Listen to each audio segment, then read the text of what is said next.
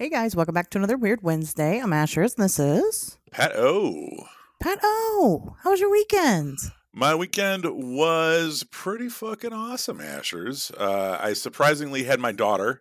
It was not my weekend to have her, but I had her anyway. So Friday night, we ordered pizza and watched Vanderpump Rules. Saturday, we took the kids up to the Brat Stop in Kenosha, Wisconsin. With friend of the show, former guest Lee Jacobson of jacobsonlegalservices.com. And him and his chillin' and me and my chillin', we all got together. And not too far from the beast where the Beast of Bray Road was spotted. Oh, very cool. For those of you that are not familiar with the geography of Wisconsin outside cryptids. Yeah, we were just down the street from the Beast of Bray Road. And did not see him, but we did see plenty of brats and cheese curds. And had a pretty swell time. Saturday night, I had a birthday party. My friend John McLaughlin turned 45. And if you've ever seen any of my short films, you've seen John McLaughlin because he's one of the most attractive men that I know. So I put him in everything, even though he has a terrible time remembering lines. But he's that good looking. And he actually met his current girlfriend on the set of my last year's 48-hour film project. And now they're an item. And she threw him a birthday party. It was an 80s themed birthday party. So me and my dear friend Kristen decided to go as pro wrestlers. So oh, awesome.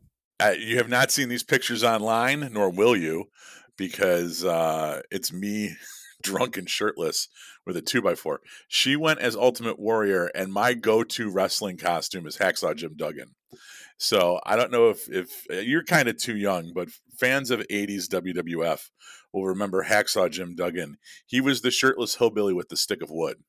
And he would just go, oh, and that was his thing. And it's a very easy costume to pull off. You just grab a 2x4 from the garage and take your shirt off and wander around the party all night.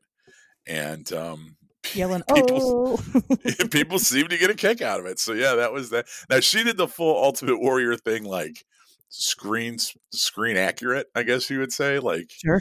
Face makeup and like the tights and the armbands and everything. And I got a 2x4 and took my shirt off, and that was that. Sometimes all you need is your wood, you know.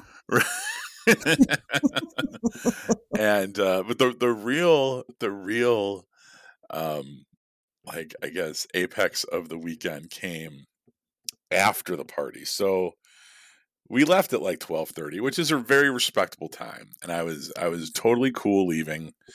My wife drove; she drove me home.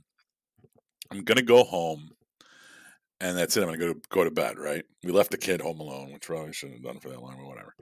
And come home. And I see that my new neighbors, I just recently got new neighbors about a month ago. My new neighbors are drinking in their backyard. So I decide to go over there. And my neighbors they're very, very nice. They're very nice people. It's a husband and wife and two kids. And I see the wife all the time. We always say hi to each other. We always make small talk and shit. Husband, I see here and there, and he's very welcoming, and they're a Hispanic family. And I bring that up, not just because, you know, I don't know how, I mean, you're Italian, so it's basically the same thing. Like when they offer you food or booze or something, like you can't say no to them or else they get really angry at you. So like, there's been times when like they've been grilling in their backyard. And he's been like, yo man, you want some tacos? And I'll be like, no, I just had dinner. And he's like, oh, come on, have a taco. And I'll be like, I have to eat it, because if I don't eat it, first of all, he's never going to shut the fuck up about it. And I want it anyway. Let's fucking be real here, okay? But if you don't, he's going to get offended, right? So like I've learned to just whatever I see him, hey, what's going on? What if he's eating? Like, yeah, I'll take whatever and fine. And he was sitting back there drinking, so I'm like, oh, I know he'll invite me to have beers with him. So went back there and drank a bunch of Modelos, and his oldest kid came out, and when they moved in, they were like, hey, just so you know, our daughter smokes like weed all the time. and it's legal in Illinois, so it's not a big deal. And she's well over 21, so it's, or 18, so it's not like a big, you know, it's perfectly fine, right? Sure. But they were like, just so like you're not, if that weirds you out, and I'm like, of course it doesn't weird me out, like that's fine. This kid got me so fucking high. It was the loudest weed I have ever partaken in my whole entire life. I was high 14 hours later in bed, like nodding in and out of consciousness. It completely evaporated my Sunday. I slept for 14 hours and then I woke up and I was still fucking on my ass, like out of it, kept drifting in and out of consciousness. I think I texted you that I think I fucking smoked myself into another dimension. It was the fucking craziest weed. And I just realized, like, I probably, for so many different reasons, need to not smoke weed with my next door neighbor's kids anymore. Like, that was, they were cool about it. Wow. And these are my new neighbors, and we're going to be living next to each other for a fucking hot minute. You know what I mean? And probably don't need to develop that kind of bond with their children. So I just, you know what I mean? Like, we're just not going to do that ever again. And, you know, and when my wife woke up Sunday morning, like, or Sunday afternoon, I woke up and she was like, this isn't going to become a thing, is it? You partying with the neighbors? And I'm like, oh, no, I don't want to. And I don't know how to, I got to be cool about it. Because as we previously stated, like, you know, if they take offense, if you don't eat or drink with them, whatever. But, yeah, I'm going to definitely have to just, like, be cool and be civil. And I'll probably crack a beer with them again, but, like, no more smoking weed with kids. Let me go back to the beginning, though, of you going over to the neighbor's house. So you went over to the neighbor's house in your wrestler costume with your fucking big old stick of wood and everything? No, because I left the stick of wood at the previous party. Oh, okay. And I had a sleeveless T-shirt that I was kind of wearing at first because... Oh, okay. When I rolled up to the party at Krista's house, like, I've known Krista for like 20 plus years, and she's a very normal person. And I mean that, and I don't mean that like disparagingly at all. Like, she has like normal friends, and they're very like, that's not the kind of party that you show up to shirtless. Gotcha. It's the kind of party that you wind up shirtless at later on in the night. Right. So I wore a shirt to the party. So when I left the party, I put the shirt back on. Okay. So when I rolled up on Jesus and his wife in the backyard, I had a shirt on. Is it really his name? Well, it's supposedly Jesus, but I just fuck with him and call him Jesus. Because, like, dude, it's Jesus. What do you want me to say? I was like, Jesus, you drinking back here? Are you drinking with me, Jesus? No. He's probably, like, so sick of you white people calling him Jesus. No, I don't think. Well, first of all, I don't know. I think if he had a problem with me, I'm also like slightly afraid of the dude. Like we were talking about guns and oh, okay. I was like hunting or something. It came up and I was like, yeah, he's like, you got an AR-15? And I'm like, no, I don't believe in that shit. I'm like, why do you? He goes, no, I can't have guns because of my record. And I was like, oh, okay. Gotcha. Oh, I would have asked. I'd be like, what kind of record? What do you mean? I mean, I know laws well enough to know not to fucking ask that question. So I'm just... Is it for corrupting the people? He's Jesus. Isn't that what Jesus was executed for? Let me put it like this. It begins with an F and ends with a Y. And it's probably...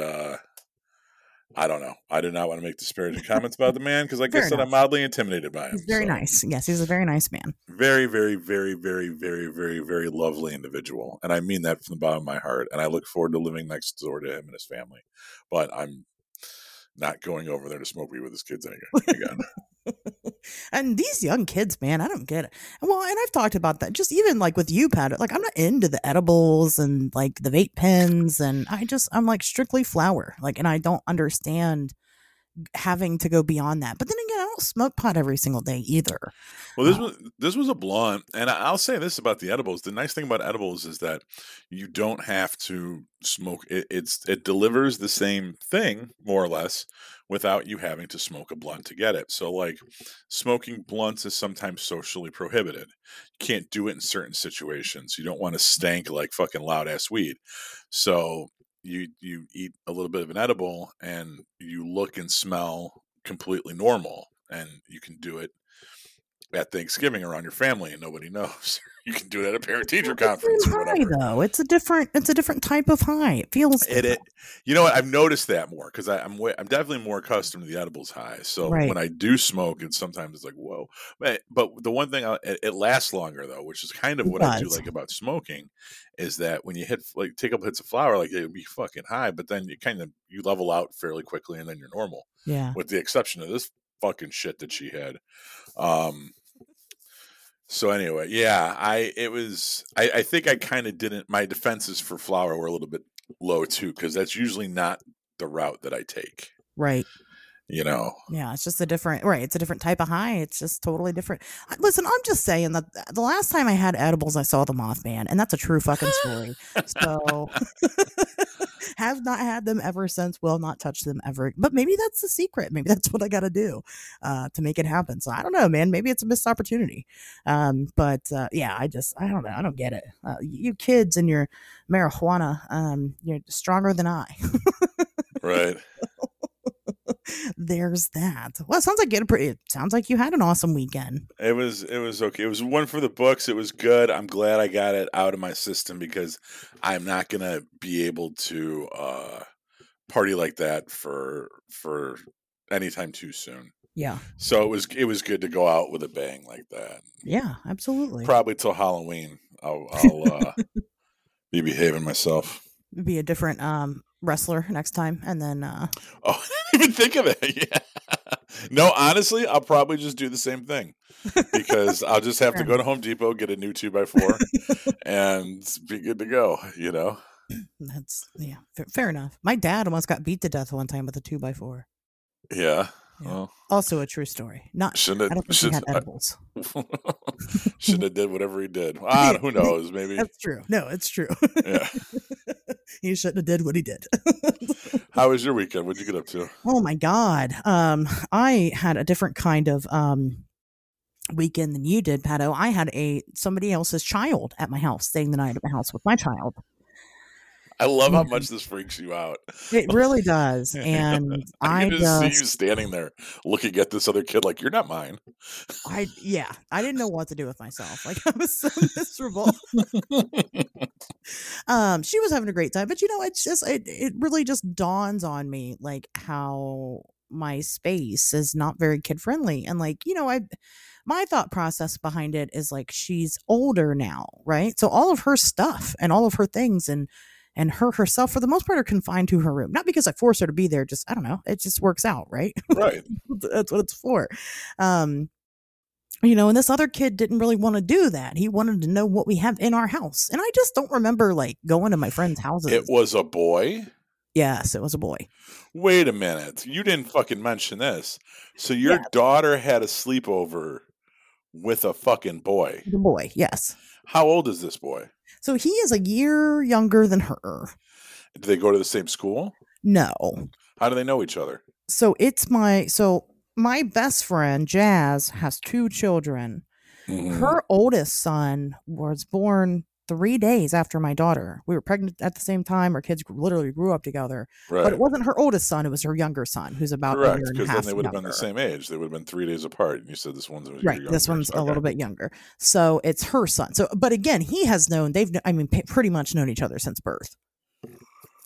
So that's more my daughter. I've talked to my daughter about it. She very much views him as a family member. She has told me that multiple times because they talk a lot on, like, every day on the phone for like hours. They like play video games together and shit. And I'm like, oh, is that your boyfriend? She's like, no. That's like dating my cousin. That's incest. I'm like, oh, okay, well. Shit, like, took it there. I mean, way against it. Oh yeah, she's way against it. Incest. So okay, well. So, yeah, I mean, it's pretty much like her having a cousin over in her, you know, I think in all of our eyes, really. They even slept in the same bedroom. So there's that. I know. You're rolling the fucking dice. I'm not. She's not. There's nothing happening there. No, I know. You know what? No. I think that this is me being the weird overprotective dad.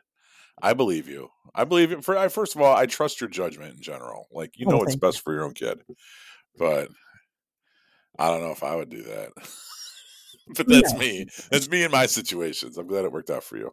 Fair enough. I mean, you know, once she's older and other things are a lot more interesting to her, you know, we'll revisit that topic. But right now, in the age range she's at, it's not a big deal. She's went and stayed the night over there with two boys. It's fine, you know. Yeah. Nothing's going on. So, I mean, it's just the way it is. So anyway, so he's here. And like I said, when I was a kid, I don't remember like trying to hang out with my friend's parents. I don't remember like being all like touching all their shit and like messing with the parents' stuff and like being, I don't remember. I mean, I don't know. It just felt very strange to me. You know, he kept like trying to hang out with me and I'm like, I don't know. Like, I know this kid. This kid's known me his whole life, you know, but I'm like, go hang out with my daughter. Right. You know, and then like at one point they were like playing tug of war with one of the cat toys. And I'm like, guys, don't break the fucking cat's toys. Like, what are you doing? I'd yell at them a lot. So I'm kind of mean. But not really. At one point I did walk in there in the bedroom and I asked them, I was like, hey, you guys want me to go get you some beer and cigarettes? And they didn't want me to do that. So oh, God. And like I heard them talking, like my daughter's trying to like show him things that he's not allowed to watch. Like what? I don't remember exactly. It's like anything that's on Adult Swim he's not allowed to watch, like, and that's really it. I mean, honestly, because he ended up showing her something that was way worse than anything she's ever watched, you know what I mean? And so she was like trying to get him to watch things, and I heard him like talking about, I can't watch that. He's like, I know your mom doesn't care, but my mom has like senses and like she knows. And so I was like texting his mom and I was like telling her about this. I'm like, I hope she convinces him to watch something. She's like, if she does, let me know so that way I can call him and be like, why are you watching that? You're plotting against the kids. It was great. It didn't happen, unfortunately. They're good kids, damn it. And, you know, but I tried. What was he trying to get her to watch? I think it's called SMG4, something on YouTube. It's really dumb. They did watch it. It's really dumb. It's just like Mario mods on YouTube. Oh, yeah, I don't know. Really stupid. Yeah, it's really stupid. It's weird, the shit that kids watch. Yeah. Yeah, it's weird. But, like, some of the jokes that are made are, like, really bad. And I'm like, wow. Yeah. I'll watch this. I'm not even, like, don't watch this because of how, like, because of those, like, you know, very bad jokes. I'm like, don't watch this because it's fucking stupid. Like, there's better stuff out there with better humor. My kid's been on, like, this Futurama kick ever since Futurama came back. And so that's cool. Yeah, we've been watching that. And then he had never seen it before. They did end up settling on Futurama. He does watch The Simpsons regularly. Like, that's his kick right now. So that was their happy medium. So they just hung out or whatever. He left fairly early on Saturday. Not crazy early, but it just, you know, we're also getting ready for school. And, you know, that was it. And then I just pretty much spent Saturday recovering from the excitement and Sunday doing some soul searching. It's been good soul searching, though. It's been a very valuable time that I spent on myself, and it's so far so great, so that's good. Yeah. Monday, because usually we record this on Monday, I do want to talk about this for a minute. So my kid is going into middle school, right? Mm-hmm. And she's going to a middle school that I did attend, but I was only there for like a month. And I just kind of sat down and thought about it. I went to 6 different middle schools. Oh my God. School. Yeah, I did. And, you know, I never really thought about that but you know, this isn't about me. So I was kind of familiar with the school and how it works, but not too familiar, because I was only there for the month. And so we go, and the whole middle school, it's big and it's broken up into different units, right? And all the 6th graders are in one unit, 7th graders are in another, 8th graders are in another. Okay. And we go and we meet all the teachers, and some of the classes are like fucking weird. Like, first of all, her homeroom is like in the middle of the day. When I say homeroom, what do you think about? You think about that little attendance taking piece of shit that you're hurrying up and doing your homework, right? For the day that you're sending at the beginning of the day, right? Homeroom. Mm-hmm. And this isn't it. It's in the middle of the day. And I'm like asking, I'm like, oh, okay. So it's just like a study hall time. And the teacher's like, well, no, you know, we learn stuff and, you know, we teach things in homeroom. And I'm like, okay, like what? And he was like, oh, you know, like emotional stuff and, you know, things like that. And then immediately started talking to a different parent. And it was just weird. I'm like, what do you mean? What kind of emotional stuff? So I have no idea what homeroom is about. They have another class. It's called Success Seminar. And I'm like, what does this mean? What is this? And, you know, we go to it and I'm asking the teacher, what, you know, what is this? What do they learn in here? And she's like, well, they used to do these projects and the kids kind of got tired of doing the projects. So this year we're doing a little differently. And a couple of days out of the week, the kids are doing like, they get like extra help with like subjects they're struggling with. I think that's a great idea. Like a little, you know, tutor period where they can get, you know, one-on-one assistance with things they're struggling with. But then, you know, she was like, well, they still do the projects. And I'm like, well, what kind of projects? And she was like, well, they're just like passion projects.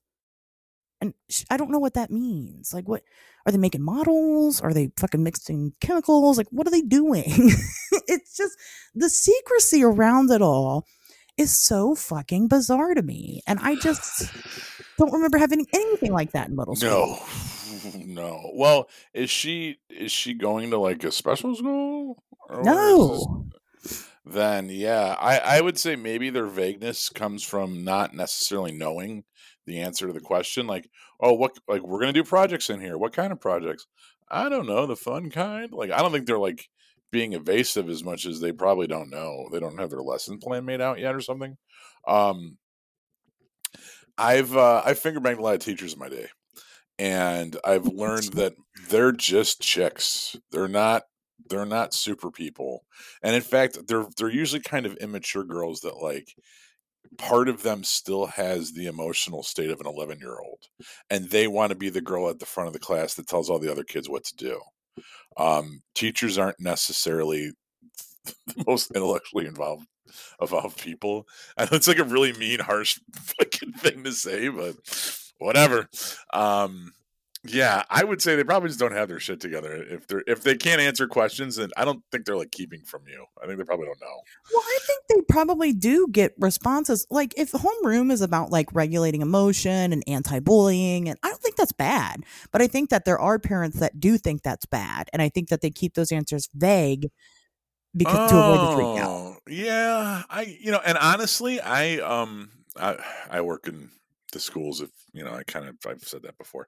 One of my schools that I used to go to when I was on the West Side, they would start the day with meditation. Yeah. And controlled breathing and a quiet moment. No, it's not. And especially with some of the kids that you're dealing with, it's like, I think it's, you know, yeah, it's almost necessary. So yeah, if they have like a calming moment in the middle of the day where they work on meditation and like calming their emotions and controlling their emotions, especially when you're talking about prepubescent kids that are going through changes and stuff, like it actually sounds pretty legit. Yeah, like I wish we had that at work. You know what I mean? Right. We don't have that shit at work. I did when I worked at Victoria's Secret. We did have shit like that though. We had like puppy rooms and ice cream sundae bars and it was real fucking nice. Puppy rooms, yeah, where you get to go and just hang out. So they're service dogs in training, and so they need the socialization, so they'd bring them in, and we'd get to go hang out and cuddle puppies. Yeah. Mm-hmm. Wow. Victoria's Secret was a damn good job. Sucks, and I don't have it anymore. But, you know, it is what it is. Yeah.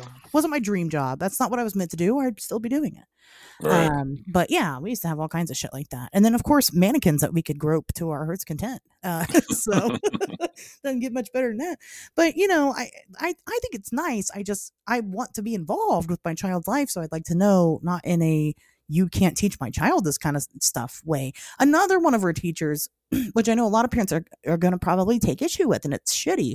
She doesn't have desks. All the kids have like rocking chairs and nice big comfy chairs. And then she's got like this relax corner where they can go and chill out and like a fucking lazy boy and do like breathing exercises. And she doesn't turn the overhead lights on at all, ever. Like the whole room's lit up by like all these like backlit LED kind of lights.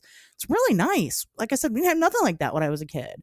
So I think it is neat that the teachers are taking care of mental health And, you know, that's important. I suppose that's why I pay as much money as I do to live in the town that I live in, is because I know that the school system here is fucking awesome. And that's part of it. But it was just it was a very strange experience, especially for someone who, like I said, went to 6 different middle schools, which did have different things about them. But nothing like this. I'm like, damn, these kids are spoiled. You know, so I don't know. It's something else. Even like she's taking this music class, and it's really interesting because they're going to teach the kids how to play every single instrument. And then by the end of the year, you know, they'll kind of zero in on one, you know, the one that they're best at, the one that they like. And then they'll get the chance to kind of perfect that, and they can carry that with them all throughout their high school career if they want to. And like I said, we didn't have anything like that offered when I was in school. So yeah, I think it's neat. I'm excited for her. I think it's a good thing. So I just wanted to talk about that experience for a minute. If you don't have middle school age children right now, apparently there's options out there. So take a look at them. Yeah, my kid's open house is happening right now, and I skipped it so that I could be available for tonight's guest, who's not here anyway. Well, thank you. So I can't. Appreciate that. I have no idea what's going on in 7th grade for my child. It's going to be terrible. For all I know, there's puppy rooms. Yeah. And or there's fucking jail cells and ball and chains and right. There's a box of snakes that he's got to learn how to charm because he goes to religious school. I don't know. Oh, yeah, we'll see. Right. There's hot nuns. That's what you got. That's what you're missing out on tonight, is sexy nuns. So I did forget to mention what I did on Sunday. I forgot. We had our first ever Patreon member meetup. How did that go? It was nice. It was really nice. It's my fault that I kind of announced this at the last minute, and I did kind of announce it at the last minute. But some of the patrons did show up, and we just talked about kind of anything and everything. I mean, the idea behind these is to, mostly talk about this week's Wednesday episode. But it's not really necessary. It's just kind of a point to sit and hang out with the people who religiously give me their money every month. Right. So, but it was good. It was definitely a fun time. There was an eclectic group of topics being thrown around everywhere. If you're not a Patreon member, every single tier is invited to the meetup. So, you can even do the meetup as low as $3 a month. And then plus all the other stuff for all the other perks that you sign up for. I did just do the Patreon relaunch. So you guys definitely want to get in on what's going on over there. I did share the stories that I promised from last week.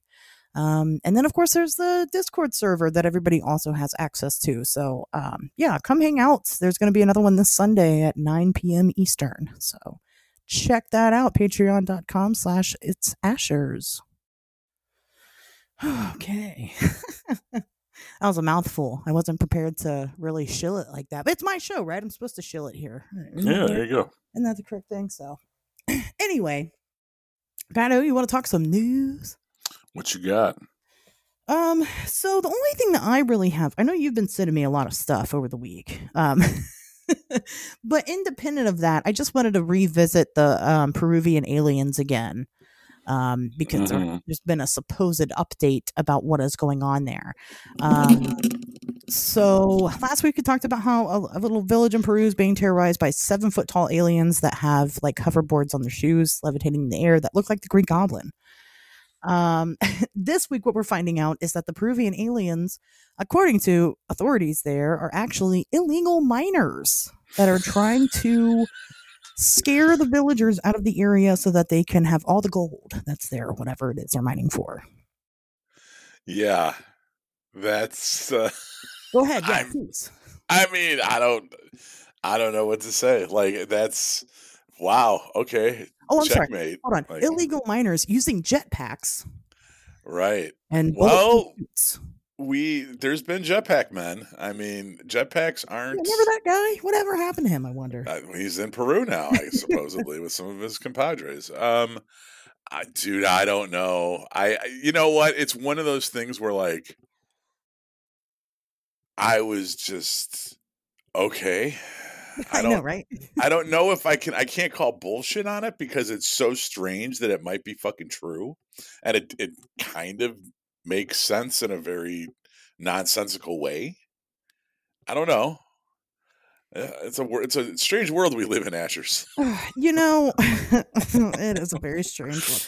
I don't know how I feel about this either, you know, because they're like, in the initial report, okay, the girl got attacked by one of these aliens, right? And they're saying that, yeah, she was attacked by the group of illegal minors, and that's right. And then the one guy said, the quote was, "These gentlemen are alien." He said that. Maybe he meant alien in the sense that we mean alien when we're talking about immigrants. Well, I think they thought that these things were aliens. Fair enough. I really think that they thought these things were aliens. Now, the fact that they would be like trying to terrorize the villagers. I mean, I've seen enough movies. Like, I don't know. There was a Steven Seagal, where he fights with the Eskimos and shit. Like, this happens. They try to run people out of an area because they want the natural resources. This shit happens. I think Americans have done it fairly often. Like, you know, we might have invented this thing. It's not that far-fetched. And the only reason that I'm kind of inclined to believe it, because they're aliens, but they look like the Green Goblin with jetpacks. Like, that doesn't track. When it doesn't sound out. Granted, there could be infinite types of races out there of alien beings, right? They could look like all different kinds of things. They don't all have to be greys or Nordics or praying mantises or whatever, right? So there could be Willem Dafoe Green Goblin aliens from somewhere else, right? But it's just, I don't know. Whenever you get the one-off weird encounter, it's always kind of strange because it doesn't fit into anything else. Like, we do have all this evidence and all this lore about certain types of phenomenon, and then you get these one-offs that don't really fit in any box that we already have. And this would at least kind of explain why they look so different, right? Sure. Why they're taller and why they behave the way they do. And, you know, so I don't know. Maybe. I'll give it a maybe. I mean, I'm sad that they're not aliens, but, like, also at the same time, I'm not sad that they're not aliens. You know, both. Sad that they're not aliens because, of course, I want to believe. Sad that they, you know, had they been, that would have been horrifying, right? But I don't know. You know, sometimes we get these stories. Most of the time we get these stories, and there's not like an end to it. We usually don't get an explanation. It's just, well, that village was terrorized by an alien, and that's that. Nothing ever comes of it. Something did this time, and allegedly it's illegal minors. So, you know, and at first, silly me, the first time I had seen these headlines, I'm like, minors? I'm like thinking under 18. Like, that's, my brain was not comprehending what I was reading. Then I actually picked up the articles. I was like, oh, right, minors. Yeah, right, the people that dig shit up. I understand. Which I don't know. I suppose it could be. I mean, people are saying that, like, you know, they attacked that girl because, of course, they're, you know, into illegal stuff and they're into human trafficking and, you know, yada, yada, yada, things like that. I don't know. Sure. I guess I'll buy it. Why not? Yeah. I mean, what else am I going to say? No, it's definitely aliens. You know, I don't fucking know. I didn't see one, you know. I don't know. So that was interesting. And then I also wanted to bring up, well, did you have anything else to say about the Peruvian aliens, Pat O'? No, I do not. I also wanted to bring up the death of a celebrity, just in general, kind of. So I've been thinking a lot about celebrity death. We've had a lot of them lately, right? Just found out the voice actor who voices Dale Gribble died, and that sucks because they're making it's a bummer. Yeah, they're making a King of the Hill reboot right now. He's 6 episodes in and he died. But another instance happened. You may or may not have heard of this. The internet went crazy over the death of a 14-year-old girl called Lil Tay. Have you heard about this? Is this ringing a bell? No, not at all. So Lil Tay, back when she was 9 years old, and we know that because in all of her videos, she probably exclaimed she was 9 years old. She was real popular back when, like, preteen girls were being extra terrible She would make these like parody videos. I mean, people are like, oh, they're not parodies, but they're clearly not. They're clearly fake, where she's like bragging about being 9 years old and like flexing on everyone. So she's like showing these cars that she allegedly owns and drives and stacks of money. And I mean, that was like her thing. And then she kind of disappeared off the face of the internet. And her parents are kind of under the spotlight and have been for a couple of years because people think that it was her parents that coached her to make these types of videos. And some of them she's like smoking and, you know, doing shit that a 9-year-old shouldn't do. But apparently she died. Okay. And that information came out on her official Instagram account, and the internet went kind of crazy. And everybody does this when a celebrity dies, right? They're like, oh, well, they didn't really die, right? There's some conspiracy behind it. She's not really dead. You know, clearly the parents are trying to cover it up. Or if she is dead, it's because the parents killed her because they're in trouble for having her make those videos, yada, yada, yada.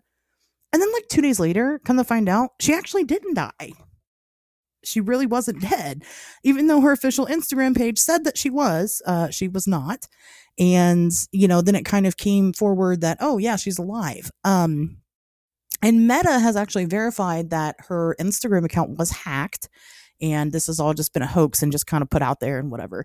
What a scary, weird fucking time to live in with these celebrity deaths, you know, where people can just say that you died and everybody thinks that you did. Or where you can be a famous voice actor and you can die and they're in the middle of making a show. And that doesn't matter because AI can do the voice of Dale Gribble. It's just a weird climate of death these days. Have they said that they're going to do that? No, but it's an option. They could. Yeah, I don't know if I would think Mike Judge would. I would hope that he would take the high road. He seems like he would. Like I've always been a big fan of his. Beavis and Butthead, obviously, King of the Hill, Office Space, Idiocracy. He did another movie too about with Jason Bateman. But no, who knows? You know, but we'll see. I would hope he would not go that route. He'll probably hire another voice actor. The guy that died, write him off the show. I mean, Lucky, they let Lucky. What did they do with him when Tom Petty died? Well, I think they were already off the air when Tom Petty died. Yeah. And what's her name? Brittany Murphy. She's not around anymore. The curse of King of the Hill. I think you might be onto something, Pat. We broke that one. Jeez. Because here's the thing: the guy that voiced Dale that died, he wasn't even the original voice of Dale. Neither was John Redcorn. I think that guy died too. Wow. I don't know if I don't fact check me on it. I think that the Dale. Oh, please do. I want credit for this. If this is a fucking real thing, please fact check it. I think the original voice of Dale is still around and kicking. I don't think he died during that. I just think that Dale's character kind of changed, and you can hear it when it's not a crazy change. It's just that Dale wasn't as eccentric as he used to be. He used to be kind of monotone and yeah. You know, bland, a little more serious than he ended up being. So, I mean, if that guy is still around, they could potentially go to him and see if he can do it. There are people that could do a Dale voice. I mean, there's voice. Oh, sure. You know. Yeah. I mean, look what they're going to do. They got to do something with Rick and Morty. I'm waiting for that to. I'm very curious. Yeah. Yeah. I mean, they'll figure something out. That was my first thought. Like, how the fuck are they going to replace that guy? He voices like everybody on the show. And Morty's voice is so recognizable. Like, oh, geez. Yeah. Right. Like, how can you? I bet there's got to be somebody. I mean, they got to, you know, but it's just, like I said, an interesting climate for deaths, to die in this day and age, and how you can just kind of just be replaced, or how anybody could just lie and say that you're dead, and like that's that, you know. Well, we'll get to. I got my 2 cents on that one later. We'll fair people enough. Lying about motherfuckers on the internet. Don't worry, we'll get there. Oh, great, we'll get there. Oh my God. Anyway, so that's what I've got. Pat, what do you got? I wanted to bring up the Malaysian flight video that popped up this week. Yeah, sure. I don't know enough to know whether or not this video is fake or not, but supposedly somebody leaked a video of Malaysian flight 370, which obviously we all know went missing in March 2014. We did a whole episode on it. It was a Boeing 777 that vanished with 239 people on board. took off. It was, the plane was flying from, I think, the Philippines and turned on the South China Sea and then just disappeared off the radar. When we did our show, we kind of came to the conclusion that he might have gone on a suicide run and tried to crash the plane or something. Well, that's like where it, that's like what everybody, that's right. Like his story, right? And that he went up really high and that knocked out all the passengers or something, or that could have happened. And he disabled the transponder, and that's why they never found it. And then there was some debris that had washed ashore, I think in Australia or New Zealand or something, that had all kind of confirmed that story. But there was never any definitive 100% ironclad proof that that's what happened. And then this week, video pops up on Reddit of supposedly that flight being circled by orbs and then vanishing. Basically, the whole plane was kind of abducted. And, you know, that was one of the first theories to make the rounds when this actually went down back in 2014. I remember seeing that on something as legitimate as like CNN, maybe, that, you know, and it wasn't something that they were necessarily spending a whole lot of time hypothesizing about, because there's no way that you can. But that was one of the theories. We didn't know what happened to the flight. It completely disappeared. And at that point, anything was open for speculation. Yeah. And this video is supposedly taken by satellites that, you know, were monitoring that area. You know, that's kind of a tricky situation too, because, you know, we don't necessarily kind of think of there being satellites that cover the entire globe that could take pictures of anything anywhere at any time, right? But those probably exist, right? So I don't know. I think it's worth going down the rabbit hole. And it's something worth looking into. I spent a day or two kind of searching it and watching the videos and reading the comments and doing this and doing that. I don't fucking know. I can't tell if that there's no kind of you know, photographic analysis that I'm going to do on my cell phone that's going to prove to me whether or not that video is doctored. But if that video is legit, I mean, it's a very clear, either that is the video that's going around. Either it's real or it's not. And if it's not real, then it was very purposely created to fuck with people. There's no, like, maybe you're misinterpreting what you're seeing. It's very clearly an airliner being surrounded by UFOs that kind of one UFO that splits into three. And then they form like a geocentric, like centric pattern around it, rotating around it, and then boom, everything just vanishes. And it could be doctored. I'm not saying that that's completely impossible. You know, I don't know, but it's weird. And it's also weird because why that plane? And because it's not like airliners go missing all the time, right? This doesn't happen that often. You know, I think it's happened a couple times in human history. Obviously, there's the Bermuda Triangle and whatnot, but like this was kind of a big deal. This was a very isolated incident, and that kind of goes back to other conspiracy theories that I remember hearing back in 2014. Was that there was a very suspicious crew manifest? There was a lot of scientists that were leaving China that they had in the cargo hold. There was supposed to be some kind of high-tech gear that was being transported from one spot to the next, and maybe it was a downed UAP. I remember hearing all that stuff. And if this is real, then maybe that stuff was more accurate than we thought it was back in the day. So I don't know. It's something that is worth looking into if you are so inclined. Yeah, it's definitely a whole rabbit hole.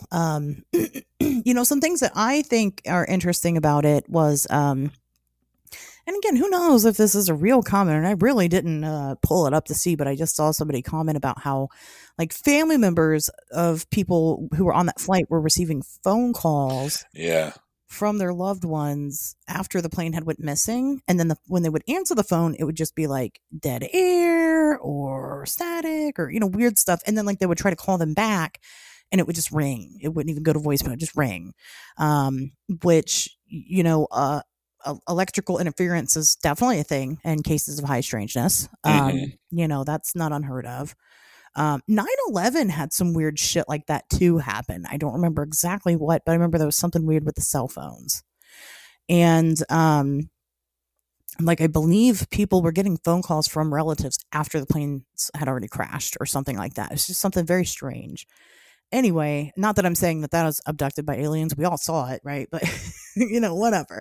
Anyway, and then another thing about it that's interesting, you know, when we had done that episode, you and I both had no idea, like, that there was an ending to this story, right? A lot of people didn't. A lot of folks really, I mean, it was such a huge fucking story, and then everybody just kind of stopped talking about it, and it was never really brought up again. To the point to where, you know, not even realizing how much debris had been found or anything like that. Or that, like I said, there was even, you know, the whole pilot committing suicide theory. I didn't know that existed. So that's kind of strange. Is it because they were told not to talk about it anymore? I mean, what was the case there? Why did that happen? And when the first piece of debris was found from the plane, why wasn't that huge fucking news, you know? I'm sure it was on the news somewhere, but it wasn't made a big deal like the whole disappearance was made a big deal. So interesting. It was a fun episode to do. You know, I said it then. I don't believe that the pilot committed suicide. I don't think that makes sense. I can't tell you either if these videos are real or fake. I mean, that's the thing. We don't really have proof that they are the real deal videos. We don't know where they came from right now. Just a bunch of people on the internet claiming that it came from somewhere. But, like, think about, like, the Tic Tac video. I mean, that came out, it leaked on the internet back in, like, 2017, and the government didn't officially, you know, announce that it was theirs until 2020. Well, I think what's interesting about this is that there's a lot of, all of the UAP footage that's kind of been released is always very benign. There's, you know, it's unexplainable or it's mysterious or it's whatever, but it's always pretty much okay. It's just flying around. It's just doing whatever. And this kind of echoes something that I said last week when Heather Mosier was on and we were talking about UAP stuff, is that how long does it take before we start addressing some of the more ominous claims surrounding extraterrestrial life, the abduction stuff? Whether or not that's actually happening to people, or whether or not that's just, yeah, all this UAP stuff is real, but the abductees and the experiences are all a bunch of fucking nutbags. How about this? We have a plane go missing. Like, is that, maybe this is nothing. Maybe this is something, or maybe this is what we're going to start seeing leaked now. Now that the trickle's already come through, and okay, we've, you know, the disclosure is going to happen in waves, and we've talked about the first wave, and here's the second wave. Here's the stuff that's a little bit more ominous. And I mean, this is a big deal. I would say you would lead up to this, right? But if you're talking about UAPs disarming nuclear, you know, missiles and shit like that, or you know, buzzing military bases and affecting equipment, we've already acknowledged that part. So what about this? You know, I don't know. I think that there's, once again, this could be faked. I think it's, yeah, and there's no definitive proof one way or the other. I think you need to look into it, make up your own mind, but it's definitely something to pay attention to, you know? Yeah. I think that, it's worthy to continue to pay attention to. It's, you know, if this is real, then obviously the climate of things there is ramping up, and, we should be, you know, paying attention to it. I mean, fuck, you know, it's important. I was like, I'm glad I'm not flying anywhere anytime soon. Shit. And I can't go in the ocean, can't fly. You're just fucking stuck in the Midwest, man. That's all right. But you can't be there either, because then you're going to fucking get flooded out by the Great Lakes. So, you know. A great Chicago earthquake prophecy. Yep. Yes. You're just going to be fucked all around. So. Yeah. But no, that's a good one. I think that's definitely, I think that was definitely worth bringing up. So I think that's awesome. Was that it? Did you have another one? No, that's all I had. No, okay. I gotcha. Interesting. Well, like Pat O' said in the top of the episode here, we were supposed to have a guest on today, but they are not here. It's just me and Pat O'. I know you guys hate that, right? But it's, you know, we didn't really have anything planned. But I guess it really couldn't have happened at a better time, because Pat O' has a special announcement to make. So. Yeah, that I did not plan on spending a whole episode getting into, but I guess now the spotlight's on you, buddy. Now that we have, you know, being the professional content creator that I was, we've killed 50 minutes so far. We're all right. Right. Okay. We can do 25 minutes on this and then call it a day. Yeah. So I don't know, you know, I didn't want to prepare a statement. I don't want to be like, this is my last episode, because that would be, that could prove to be disingenuous. And I would hate to do that. I hate people that fucking act like they're, you know, I'm leaving or I'm quitting. And then they don't, you know, because then you just seem like a fucking lunatic. But no, I have, you know, I am taking a step away from the show. I'm taking a step away from all my shows. Y2K will go on for a little bit longer with me just because we have such a backlog of episodes there. This week was our 1 year anniversary. So we did Veronica. Next week, I know we have Jim Jam on doing signs. This is real close to our 3 year anniversary. August 30th was checking my notes. Oh, really? Was when we at least recorded that first episode. Yeah, actually. So almost there. 8/30, 2020. So yeah, you know, I'm involved in a lot of things and had a lot of shit going on. And this was a very, you know, interesting year for me, as every year is, and resulted in a lot of kind of introspection and looking at what I was doing, what I was investing myself in,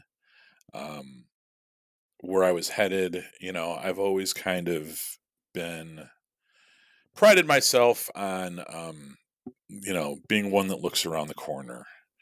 And, you know, I'm 42 years old and I kind of got to put some thought into what the next 20 years of my life are going to look like as a worker.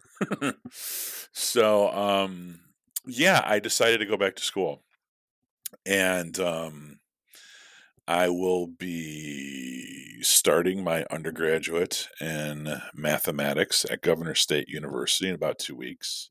I have 95 credit hours that I'm going into the program with. So, and a lot of those are in math already. So I'm hoping to be finished with this whole thing in about 2 to 3 years. And that will be, I'm kind of at a sweet spot now where this is a good time. I wanted to go back to school for a very long time. And it was just a matter of when I was going to do it, you know. I've kind of, the way things go at home, my presence was always required with the kids. I play a very big part of that, of getting the kids home from school and taking my kids on the weekend, and joint custody of my daughter, and I fill in a lot of blanks there. And now that my kids are older, they're, you know, preteens. They're actually, my son's a teenager. They're junior high age. They don't want nothing to do with me. Which is fine, because, you know, it gives me a lot of free time back. All right. You've been waiting for those days. Yeah. And when you finally get it, when it's finally like, you know, I'm used to my kid wanting to sit down with me every night and be like, what are we going to watch? What movie are we going to watch? You're going to play a video game with me. You're going to do this. You're going to do that. Read me a book. And now it's like they come home and they go upstairs and they sit in their room. All right. Well, fuck you too. And I'm glad that they're at that point. And it really frees me up now to where I can do something like this, which is something that I've wanted to do for the very, very long time. So yeah, it's going to be a change for me. And I definitely want to put my best foot forward. So, my first semester back, like I said, starts in a couple weeks, and I want to give it 110%, which, you know, I'm not going to be able to do by doing 3 podcasts a week, or running my side business and all the other little distractions that I had, which I'm not saying to minimize anything I was doing, but, you know, I really want to focus on this. And, that's what I'm doing. So we'll see, you know, it could be, I could get into, you know, after the first semester and be like, oh, it's no fucking, and the one of the first classes that I'm taking is on a Monday night, which is when we record. Not that that's, I mean, I know that we could have worked around that, but I really just, I don't want to fail at this. I want to succeed at it. This is something that as a, you know, I've been able to make a good living for myself, not having a college degree. I went into the trades at a very young age, and trades have always been very good to me, and they've been very good to my family, and I want to keep that going. But the older I get, especially with some of the health issues that I faced during the course of this podcast, I have to kind of rethink my viability and reposition myself to continue to be successful for the next 20 years until it's time for me to retire. Basically, what this comes down to is I'm a fucking sellout, and I've always been a sellout. It's the reason that I dropped out of art school in my, you know, right after high school. It's the reason I never finished art school. It's the reason I quit the band in my 20s, is because given the choice between creating stuff or making money, I will always pick making money, which in an interesting way tends to dovetail back around and create more opportunities for me to make stuff. But I need to focus on myself professionally. And, you know, a lot of that has to do with the kind of the bumps in the road this past year that I've had with the podcast, not because of anyone specifically, but just because the way things worked out. This was going to be a really big, what this year was supposed to be for me and the podcast was a huge year. We were going to do 4 events. We were going to push a lot of merch. You know, I had a book come out, and all of this stuff was going to kind of propel us to the next level. You know, we got tables at these events. We sponsored a lot of these events. And halfway through this, you know, we did Frogman Fest in March. And then right after Monster Fest, my car took a shit on me and created a chain of events that prevented me from going to Withville, which then in turn prevented me from doing the Chicagoland one as well. And that was a really fucking big blow to me. And, you know, not necessarily so much financially, but like, trust me, like, it wasn't fun having to spend thousands of dollars unexpectedly on my car. But it was also kind of like I had spent so much time and money and effort building up to those 4 events and kind of structuring my life to do that, that when it all kind of fell apart, I had to look at what I had invested in this that kind of just went away. And I thought that is time that I could have spent in school. It really was like time and money that would have been a semester at school. So that's kind of what also was like, hey man, if you're going to do it now. Obviously you have the resources. Your kids don't need you as much as they used to. If there was ever a time to do it now and get it over with, because when I'm done with all of this, that's going to be, you know, I have a 12-year-old and a 13-year-old. So I should be done with all this probably, big picture, within like 2 to 3 years, right? And, you know, you need 120 credit hours to get your bachelor's. I have 95 already. Obviously, there's coursework that's going to make me do a little bit more than that. But we're looking at me, if I do, you know, spring and fall semesters plus summer part-time, I should be able to finish it in 2.5, 3 years about, which will be when my daughter's going into high school and my son's becoming a sophomore, which is when your kids are going to kind of need you back around again anyway to keep an eye on them, right? That's when they start driving. It's when they get into high school stuff. It's a whole different change. So, yeah, I can kind of be a little absent during 6th, 7th, and 8th grade. Nothing too critical is happening there. But for high school, I definitely want to be able to be focused on my family uninhibitedly. So there is that. Wow. I think you just talked for 10 minutes straight. I probably did. I mean, this was like, I was going to write this down and like make a statement, but I didn't want to like read, because then it would have been like me, because I don't read well. I mean, I read well, but I don't like read and speak well to where it sounds convincing. I don't read good stuff. No, I know what you mean. Yeah, it would have sounded like me like making a statement with Al Qaeda behind me with a fucking AK-47 in my head. No, like that's why our show's unscripted, you know. So right. I get it. It sounds forced. That's okay. So that is definitely part one of what was going to be my two-part statement as far as today goes. That's part one. That's the how and the why, I guess, for the majority of it. Sure. So I guess I'll do what you do when you get halfway through a show topic, and I'll defer to you and say, Ashers, is there anything you'd like to say? Well, you know, so I don't think that you're wrong, and your decision 2 or 3 years is not that bad, really. You know, it's not. When you reach a certain age, you realize that, and when you really want something bad enough, you especially realize that. Like, well, fuck, 2 or 3 years. I've already been doing 2 or 3 years. You know, 20 times. You know, so I mean, I don't think that you're incorrect in your decision. I think as somebody that knows you pretty well, that I think you are putting a little more pressure into the fact that this is going to be really difficult. I think you're going to do just fine. But you are also the master of your universe, and it's not up to me to decide how you manage your time or how you want to spend it outside of the things that you're required to do. And so as much as I hate this, and I hate it. I'm not happy about it, but I am your friend first and your co-host second, so I'm going to support any decision that you make there. Obviously, you know, you're allowed to come back anytime. Just let me know, you know, if you want to. It's the door's always open. But you know, as far as the show goes, because obviously it's probably the first thought for anybody listening to this, well, what does this mean for the show? You know, in a weird synchronatic type of way, I happen to have the foresight to book all these guests for the whole rest of the year before this was bestowed onto me. So the show's going to continue as planned. I am going to be looking for another co-host in the interim, but this isn't something that anybody can just jump into. And then that part's going to be hard because, well, it's a non-paying job. It's a weekly commitment. And you have to be as good as Pat O', and that's going to be hard, you know? So, I mean, we got to have that kind of vibe.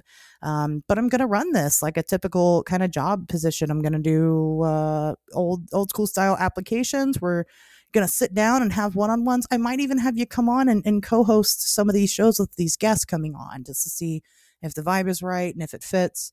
And if I'm unhappy with what I find, or I don't find what I'm looking for, I'll fucking continue to do it by my goddamn self. You know, it's still going to be here every Wednesday. You know, this show for me, it's my baby. It's the first thing that I've ever created in my entire life, completely on my own, you know, and not to say that I haven't had help, but like, this is the first thing that I've put enough time and energy and effort into. And I don't see me letting go of that.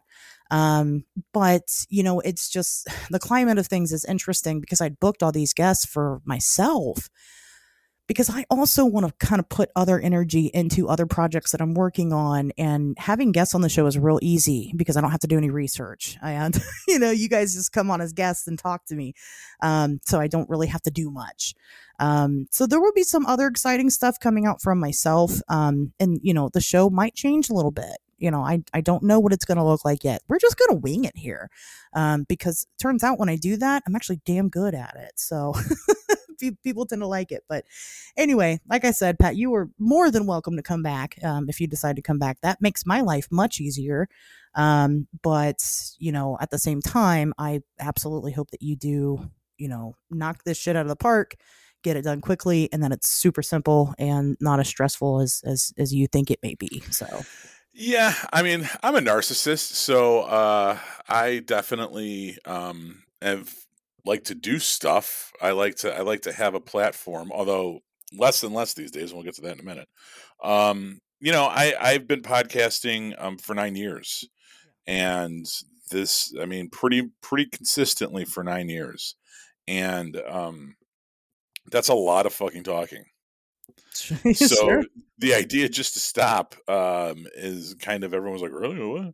But it is. But at the same time, it's 9 years, and you know, I think about how many hours and hours and hours I've spent creating content, and I'm just like, I could have written the Great American Novel 4 times over.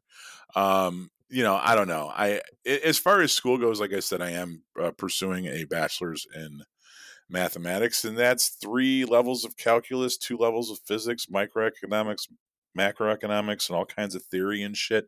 It's it sounds daunting, you know. I've always been good at math. It's always been my strong suit. I do work in the trades, but I definitely work in a very STEM-y trade. So that's not, it's not completely unheard of me. It's not like I'm just picking up and trying to get my PhD in German or something, but it's going to be challenging. And like I said, it's not about whether or not I'm going to succeed. It's about how much of me it's going to take to succeed. And if I find out that I can succeed with relative ease and it doesn't require my total constant, you know what I mean? Then yes, obviously I'll begin to kind of let other things in. But for this first semester back, while I'm kind of getting acclimated to things, while my family is getting acclimated to me, you know, having this other thing in my life, I kind of need to put this first. But the other reason too, and this is another 10-minute speech that I'm about to fucking give, is once again, going back to this fucking year, man, this has been a very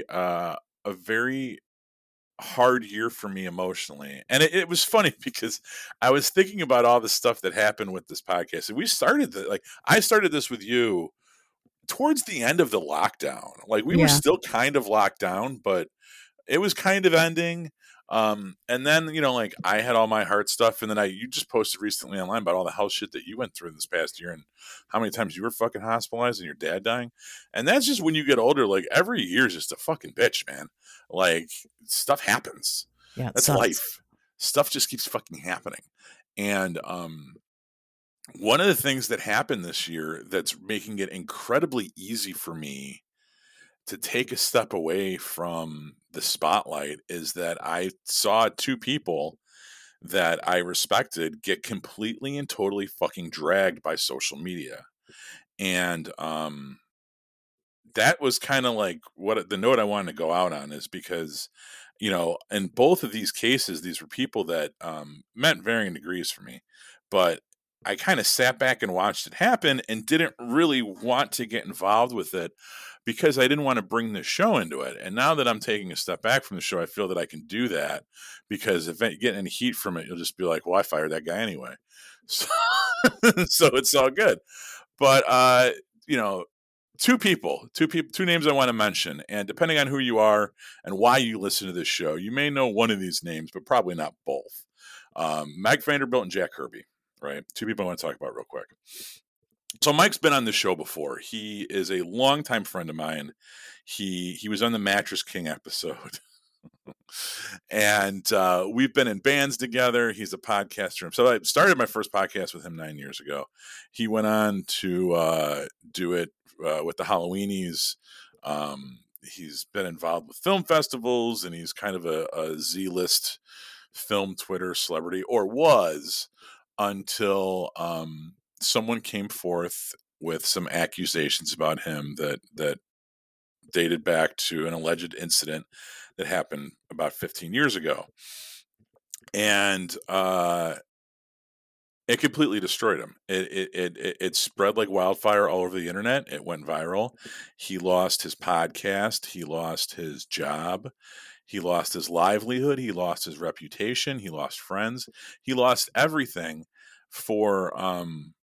because somebody claimed that he did something. And, you know, I'm not going to sit here and attack the credibility or the story that was lobbied against him, because that would get problematic very quickly. But I will say this, right? We in the paranormal community vet Bigfoot stories more than people vetted this fucking story that was spread about him. Okay. I agree with that, yeah. And there is this kind of axiom that's become very popular now, and for good reason, that one should believe all women. Well, we don't believe all women when they claim to see a UAP.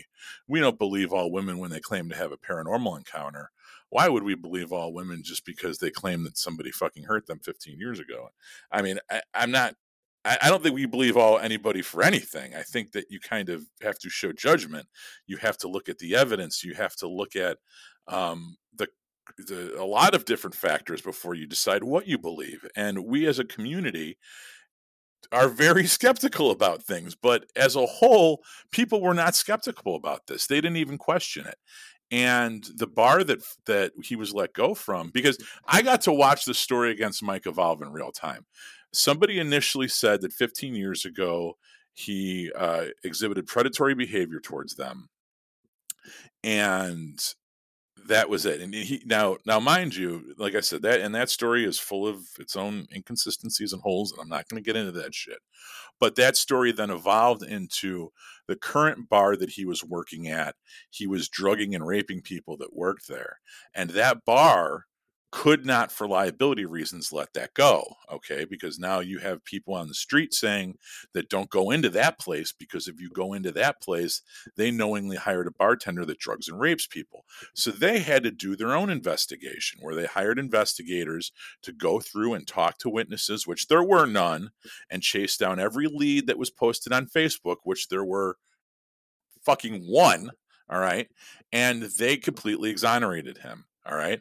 Now, there was never any criminal charges filed. Okay. No one ever filed a police report, even though there was plenty of opportunity to. And that's it. And that's where we stand now, is that he is a man that, like I said, lost his reputation, lost his livelihood, lost his podcast, had people turn their back on him, had people, fucking totally drag his name through the fucking mud that didn't even have to, that did it just because that's what the mob was doing. And I saw that happen to a friend of mine, and I thought, I don't want to be here anymore. I want to take my ball and go home. This is fucking ridiculous, right? And the fact is that he did nothing to provoke this. He was the victim of somebody's fucking, he was a target. He just, and here's the thing, man, I've known Mike for a long time. If you don't want to like the kid, there's lots of reasons not to like him, all right? He's kind of a loudmouth prick, but he's not a rapist. And there's a real big fucking distinction between that. So, seeing him go through that, it made me, and I talked to you about this, and I called you, and I was like, Jesus Christ, Ashers, if I've ever said anything to fucking upset you, let's clear the air now. Because we get very vulgar with each other, both on air and off. And like, I don't want that ever to cost me a job 15 years from now. And I don't want to put you through that right now. I want to, I wanted to create a platform to where if you had something that you wanted to fucking say, that like we could say that, and that, and the air was clear, and that was fine. But it was still really hard to watch him go through that. And it made me a already kind of paranoid person, very paranoid, to where I was like, you know what? I'm going to just start taking away my social media. I'm going to start taking a step back. I don't want to be online anymore if this is what you get from being online. And part two of that statement comes from what happened to Jack Kirby back in April. Hold on. I want to interrupt for a second. Yes. I want to give you your space, but I just want to say that for any female listener, for anybody listening, but, especially the women, like, take that as it is. I understand that a lot of women don't report a lot of things because the hassle isn't worth it at the end of the day. However, if you're going to go after somebody eventually, and you very well could, you could create a group of you that have similar stories. You need to be reporting this stuff to the proper authorities immediately, because when you report it up front, there's actual evidence that can be collected, and maybe nothing will happen today with that evidence. And I'm not saying that this is Mike, right? I'm just saying that there's a reason why this stuff is important to report it now.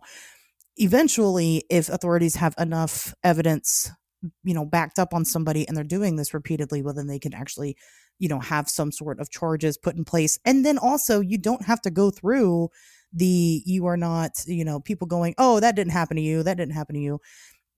There's a lot of responsibility on both parties in this. Obviously, a lot of women get sexually assaulted, physically harassed, things like that. Clearly that happens to men though too. So this goes just as much for the men that are afraid to report things. They have to report things up front. That's just part of it.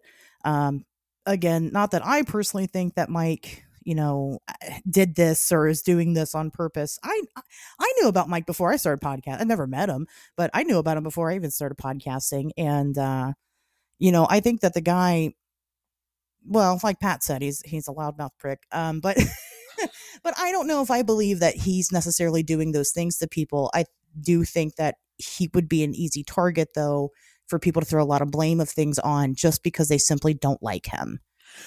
There was a podcast based out of Kansas City, who I'm not going to fucking name, all right, that did an entire episode on Mike. And they claim to have received an anonymous email from a woman that said that Mike kidnapped her and drugged and raped her for several days. Mike wears makeup and dresses. Like, he did not kidnap anybody. Well, here's, and you know what? Here's the other thing too that really fucking, that really grinded my gears. Yeah, Mike is a kinky motherfucker. And there was a whole lot of kink shaming from people that were supposed to be pretty fucking cool and live and let live and liberal and yeah, we're all good. But when it came time to take swings at this guy, oh, they loved bringing that shit up. And it was like, that's fucking classless. Okay. So yeah, I mean, this is not, I understand believe all women because we live in an era where historically women were not believed, and that's a fucking tragedy. Right. But we also need to vet everything.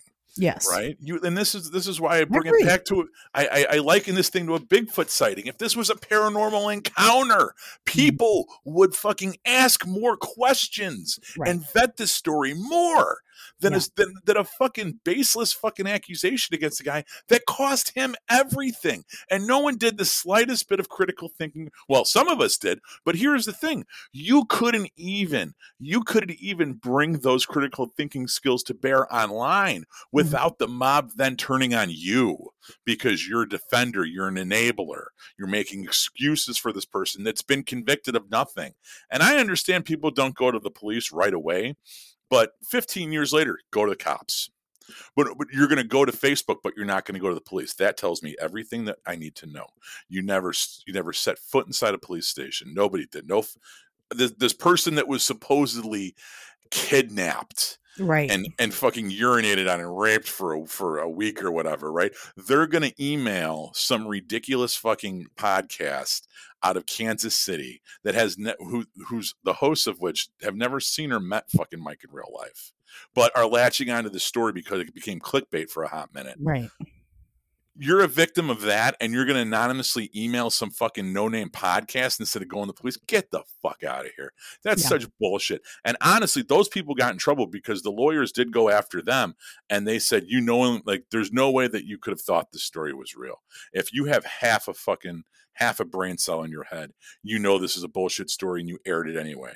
What is the likelihood that somebody is going to fucking contact you of all people? Right. But that's what this was. And this had an effect on this man's life. And as somebody that I've been friends with for as long as I have, 20 plus years, it was hard going seeing him go through it. And every day you would wake up and you'd be like, this story can't get any crazier. And it would. Mm-hmm. And this happened to Mike day after day after day. And it happened to all of us by extension to where, like, you didn't know what was going to happen next. And Mike didn't do this, and I didn't do this either, but he still got dragged down for it. And it scared the shit out of me because now it's like, you don't even have to like have done something bad in your past. Right. To lose everything. All you have to do is have the wrong person not like you for whatever reason and be as prevalent on social media as he was, and they'll fucking take you down. And this is where I'm going to get into the Jack Kirby thing right now too, because what happened with fucking Jack, thank God, wasn't that bad, but it was still somewhat similar. It rhymes a lot. Okay. What happened with Jack? And I remember this. Okay. It was fucking April. Trump was being indicted because of he was being arraigned in New York on the 34 felony accounts for allegedly paying hush money to porn star Stormy Daniels. Twitter, as you can imagine, was aflame with people either celebrating his demise or threatening a second civil war. And the Paranormality Twitter account, run by one Jack Kirby, who I can only imagine was stoned off his ass on a beautiful fucking Floridian midday afternoon, decides to tweet, People should leave politics out of their business. All you're going to do is alienate half your customer base or something to that effect. That was the face that launched 1,000 ships. That was the fucking tweet that started everything, right? And people started piling on top of him. He started engaging, which you should never do. All right. He made a lot of mistakes in this scenario, right? But I'm going to defend his original statement in a minute here. And then somebody brought up fucking Nazis and 1930s Germany. Whenever you're on Twitter and you're getting an argument with people and people bring up fucking Nazis in 1930, unless you're Indiana Jones and have an intimate fucking knowledge of German history or politics, just stay the fuck out of it, because guess what? It's a trap. All right. And he fell right into that fucking trap. And he should have kept his mouth shut, but he didn't. But his original statement of people need to leave politics out of their business is what got him in trouble, and is what started, in a much similar fashion, a mob tidal wave against him in the magazine. And that was bullshit. And let me tell you why. Because we all leave politics out of our business. Okay?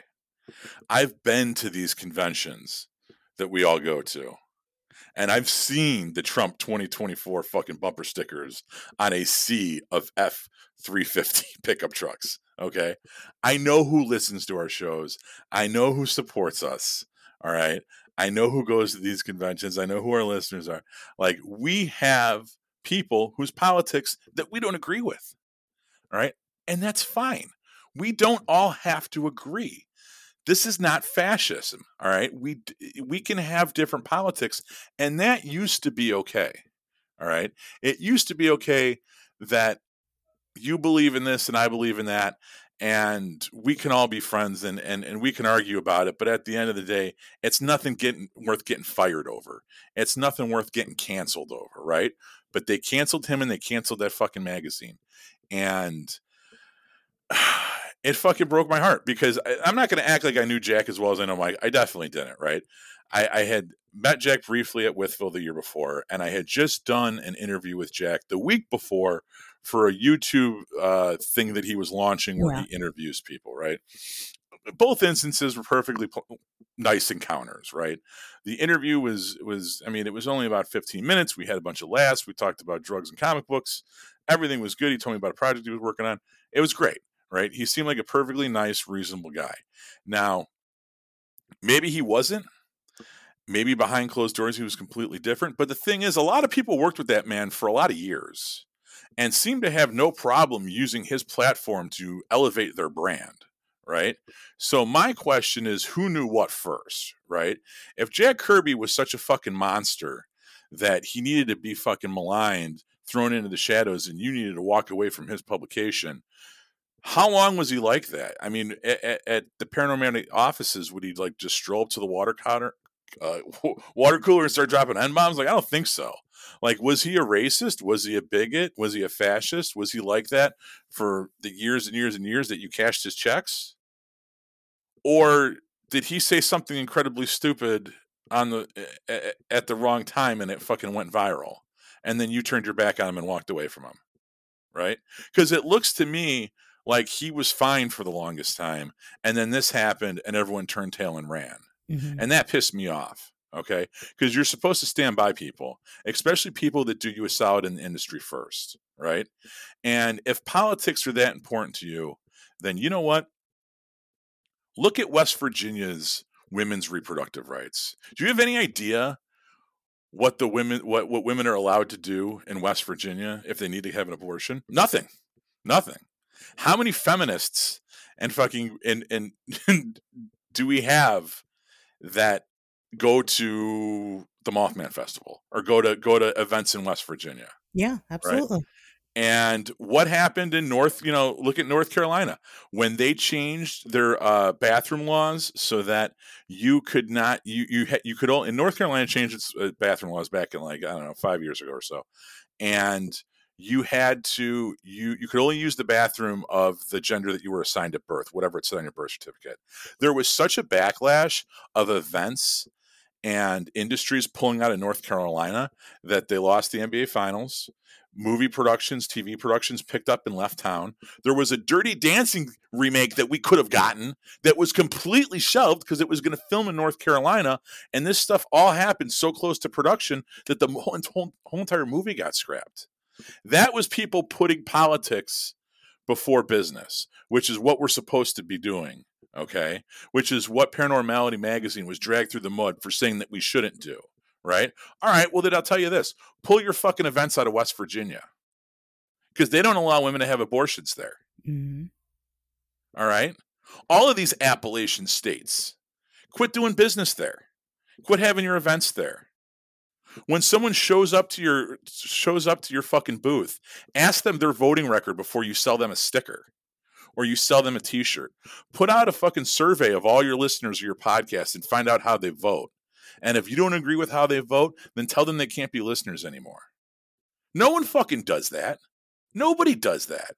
And we all do it because we're trying to build audiences and we're trying to make money. All right. Well, then what the fuck did Jack say that was so goddamn wrong that he had to lose his magazine over it? Yeah, because he didn't pick a side. He didn't pick a side. But everyone assumed because he's a fucking Floridian guy, you know, man from Florida, he's probably pro-Trump. Right. And, you know, and then you had people saying, well, my, you know, he's a white guy, right? Politics. He gets to be blasé about politics. I'm a person of color, right? I'm a non-binary individual. Politics are more important to me, right? Trans rights are more important to me. Women's reproductive rights are more important to me. Then stay out of fucking West Virginia. Mm-hmm. Stay out of the South. Stay out of Appalachia. All right. Don't do business there. Don't buy gas when you go to these fucking things. Don't rent halls at their establishments, you know? But the thing is, no one's going to fucking do that because you're hypocrites. And that's what listen, this is why I don't belong having a platform because of shit like this. This is why I'm okay deleting my social media and going back to school and just going over here for a little bit and kind of focusing on other things because let me shift it for a second for something that you and I both know that happened, and that anybody who thinks that was the right thing that happened is just an asshole. So one thing I'll say is, guys, I've sat at the big boy tables in this field, and if you guys knew the kind of shit that they talk about you to get ahead, you wouldn't support any of them. You know, it's disgusting. It's really terrible how people pretend to be your friend to your face and then turn around and will fucking sell you out for anything that will get them ahead. I get it because I want to do this full time. I understand. I want this to be my job. But in order for this to be your job, the climate is that you kind of have to do that kind of shit. And I think that's gross. And I think there's a better way that we could do that. I'll bring it back to Jack. I mean, how many people did he platform? Right. How long did it take for people to? Oh my God, the grandstanding and backslapping when everyone quit their part-time job. Oh my God, like, I'm quitting Paranormal. No, I'm quitting Paranormal Magazine. It's like, dude, you're gonna pay $20 a fucking month for that shit. Like, who fucking cares? I had a paper route too when I was fucking 12. Like, everyone quit, and it was like, okay, was he an ass? Was he a racist the whole time you worked there? Like, was he a bigot the whole time you worked there, or was he usually a pretty good, decent person? And that's why you worked there for that long. Right. And if he was, and you stuck, like, listen, either you're a bigger sellout than me and you took the check, even though you knew he was a fucking fascist and, you know, and some crazy right wing prick. But you took the money anyway, cause you wanted to see your name in lights, or he was a perfectly fine individual that you just ran away from the second he got a little bit of heat on him. You know what I mean? And I don't, you know, forget about this subculture, or that subculture, this business or that business. You're supposed to stick by your fucking homies, right? That's the fucking code of the street. That's where I come from, you know? And Jack's not my homie as much as Mike is. Like I said, I don't really know Jack that well, but I know well enough to know it was fucking bullshit what happened to him. And, you know, I could say it now from a position of me on the way out, so you can't take it out on Ashers. So. There you go. You can, because I'm backing you up. Fuck, I'm just canceling myself over here. You know, I am going to say that that's not wrong, and a lot of people are going to be upset that I'm saying that. And you know, again, Be the change you wish to see. And sometimes being the change is hard. And sometimes when you're the change, people fucking hate your guts for it. But like, guys, this is all theater. And, you know, do we really want it to be theater? I mean, we're talking about why did you, you know, if you're listening to this and you're in this community working in any type of capacity, think back to why you got into it in the first place. Would your younger self back then be okay with the shit that you're pulling now to get where you're at? Well, I think, you know, who said it best was Violent J on Jeremiah Byron's Bigfoot Society podcast this week. I fucking love that guy. Violent J, who, like, I don't know what a tougher interview that had. I don't know if Violent J has Alan Greenfield energy or if Alan Greenfield had Violent J energy, because listening to that interview, I was like, I know what Byron's going through because I was there when we were fucking Greenfield on. Like, so you just fucking strap in and you're like, you know, just let them do it. But one of the, I mean, listen to that interview, and one of the first things that fucking Violent J says is he, like, there's so much infighting in the Sasquatch community. Yeah, this guy from the 8 Mile, from ICP. This man's been through some shit. This guy was part of the Grand Unveiling or whatever the fuck that shit was called. Like, he's been around. He's seen some things, and he goes, "Y'all fight too much in the fucking Bigfoot community. I don't get it." Right, that shit coming from a juggalo, because they're all from the mouth of babes. Because all right, that's their thing. They're about the family, the homies. But yes, juggalo homies. I understand fucking that more than anything. So yeah, dude, when you have someone from that perspective peek in on your subculture and say the infighting is absolutely ridiculous for a bunch of people talking about Bigfoot. Yeah, and Bigfoot is a variable, to use mathematic terms for you fucking people. Bigfoot could be replaced with just about any other term. Cryptid or otherwise, and whatever, still, right? The equation still holds water. So yes, yeah, I think that is the infighting and stuff is ridiculous. But you know, I think what scared me most, and to just kind of bring it back to the Mike and Jack thing, is how when seemingly reasonable people turn into mobs just because of the court of public opinion. And it creates an environment where supporters are, I mean, I'll be honest, like, I kept my fucking mouth shut. I was DMing Jack on the side, but like, that was it. We didn't talk about it on the show. I'm guilty of that too. And I didn't want to, and you didn't want to. There's something we talked about. We're staying the fuck out of this, you know? Because it was, I mean, it was April. It was right after the Mothboy thing. It was, yeah. So we were like, oh, yeah, we're not getting involved in nothing else. And that's exactly right. Oh my God, I'm just remembering this now. It was right after that because, and you're like, we don't want to go through this again. And I said, yeah, I didn't. Because I, you know, I know you brought them back up, and I, you know, whatever. I genuinely feel bad about that. I wish that whole thing, I really wish from top to bottom, none of that shit ever happened. And that includes the snub as well. I really could have gone my whole entire life without that ever happening. And I know no one's going to remember me saying this because people have very selective memory when it comes to what gets fucking said on this podcast. But I the whole thing was very regrettable, and I wish it didn't happen because I don't fucking care. I'm not even going to lie and say, oh, they're great guys. I love them. I wish them well. I don't fucking care. I really don't. And I don't like fighting with people online either. I really don't. It's annoying to me, and it gets my blood pressure up. And I'm sitting there trying to watch fucking Knight Rider with my kid, and my Instagram messenger's blowing up because some fucking anonymous prick wants to start an argument with me. I don't need that shit. I really don't. I really, really don't. And with me going back to school, I really, really, really, really, really don't want that shit. So it's not going to fucking happen. But yeah, I just the whole mob thing scares me because you see how frenzied people can get on social media because they don't think it's real, and they'll turn on a person. And I don't want to go through that. I'm serious. And I am totally fine with erasing my social media footprint. Like, if there's fallout after this show, I'll just fucking delete everything. You know what I mean? You can text me. Dan's got my fucking cell phone number. You know, Jim Jam knows how to get a hold of me, throw his hat up in the air, I'll come fucking swimming. Like, we, you know, the people give a fuck about will know how to get a hold of me, but like, yeah. I'm not going to live in this world, and I need to take a break from it and remember why I loved it. And let's close on that note, right? I came to this show because I was an experiencer, and I was trying to make sense of what I had gone through, and that's still who I am, you know? And I think that I got a lot out of being your co-host for the past 3 years. I learned a lot more about what I went through and where it kind of fits in the grander narrative. And, you know, I think I'm a little bit more likely to believe my own story at this point. If I had to say that the needle was moved in one way or the other, I was always kind of like, maybe this is true. Maybe it's not. This is what I remember, yada, yada, yada.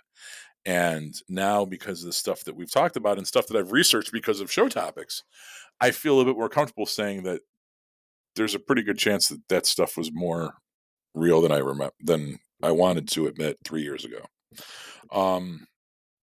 And for that, I'm eternally grateful, because that is something that has kind of lurked in the back of who I am as a person my whole entire life. And it was something that I never knew how to express or wrap my head around or contextualize where it fit in my life. And still don't have all those answers, but at least it's like, you know, the hole is still there, but you kind of know the size of it now. It's something that, like, when you go through like addiction and recovery, you know, people that are addicts, they have a hole that they're trying to fill, and they're trying to fill it with booze or with drugs or with pussy or with Amazon or fucking porn or whatever. Right. And when you go through recovery, it doesn't heal the hole up necessarily. You just know that the hole is there and you know how to work around it.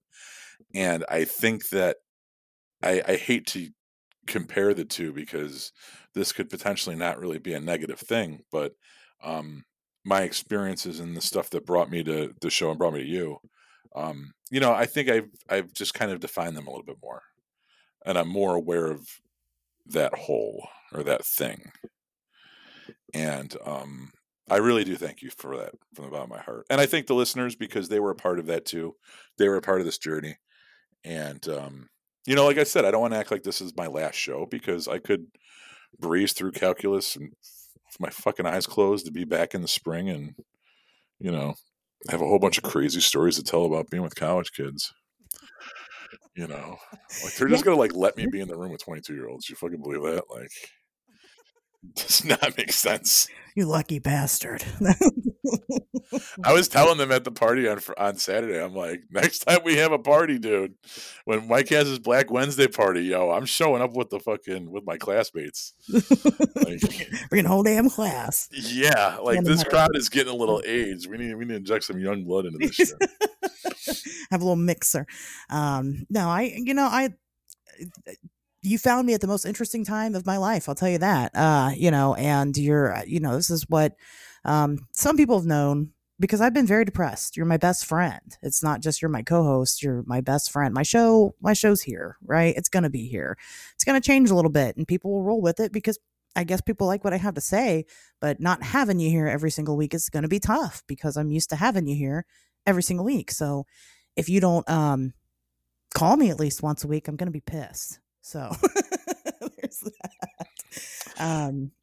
You've taught me a lot, believe it or not, Pat O'. You know, you're kind of my person that I go to, you know, everything about me, you know, so I got to have that knowledge in my life, especially as you're knowledging yourself in mathematics and learning from the new blood. I've taught you everything I know, but I have not taught you everything you'll know. Yeah, I honestly think that, you know, I don't want to say you've outgrown me, but, you know, you are destined for greater things than where either of us are at right now, you know, and I've always felt that way. And it's why I've had zero problem sticking by your side for this long. But I think that, you know, you're not, your destiny is not to co-host a podcast with me. That was never the end. It's your fault that I started to. You're the one that suggested I start a podcast. And I'm glad you did. And I think it worked out well for you. And I think it's going to continue to work out well for you. But you know, it's not about. I want to be a filmmaker. And you still can be. If there's anyone that proves that thing never goes away, it's me.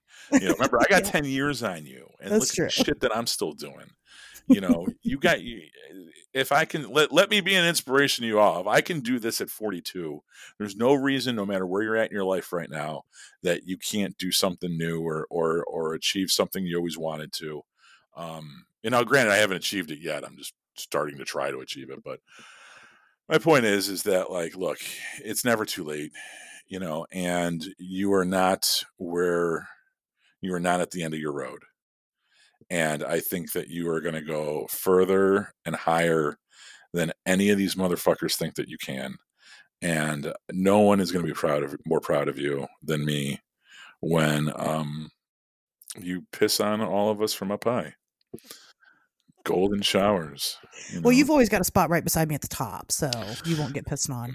But I like unless you just want to stay just slightly below me, like you always have. Just under heel. Just in line of the piss splash. That's fine. I understand. He's like, you know me well too. I know. Yeah. Right. I get it. I know why you're there. I understand. I need to get made clean. I'm very dirty. But yeah, you know, again, you're free to come back just even randomly if you want to, you know, that's fine. You don't have to commit to it weekly. You can just kind of come on. Ivy's free to come back on the show.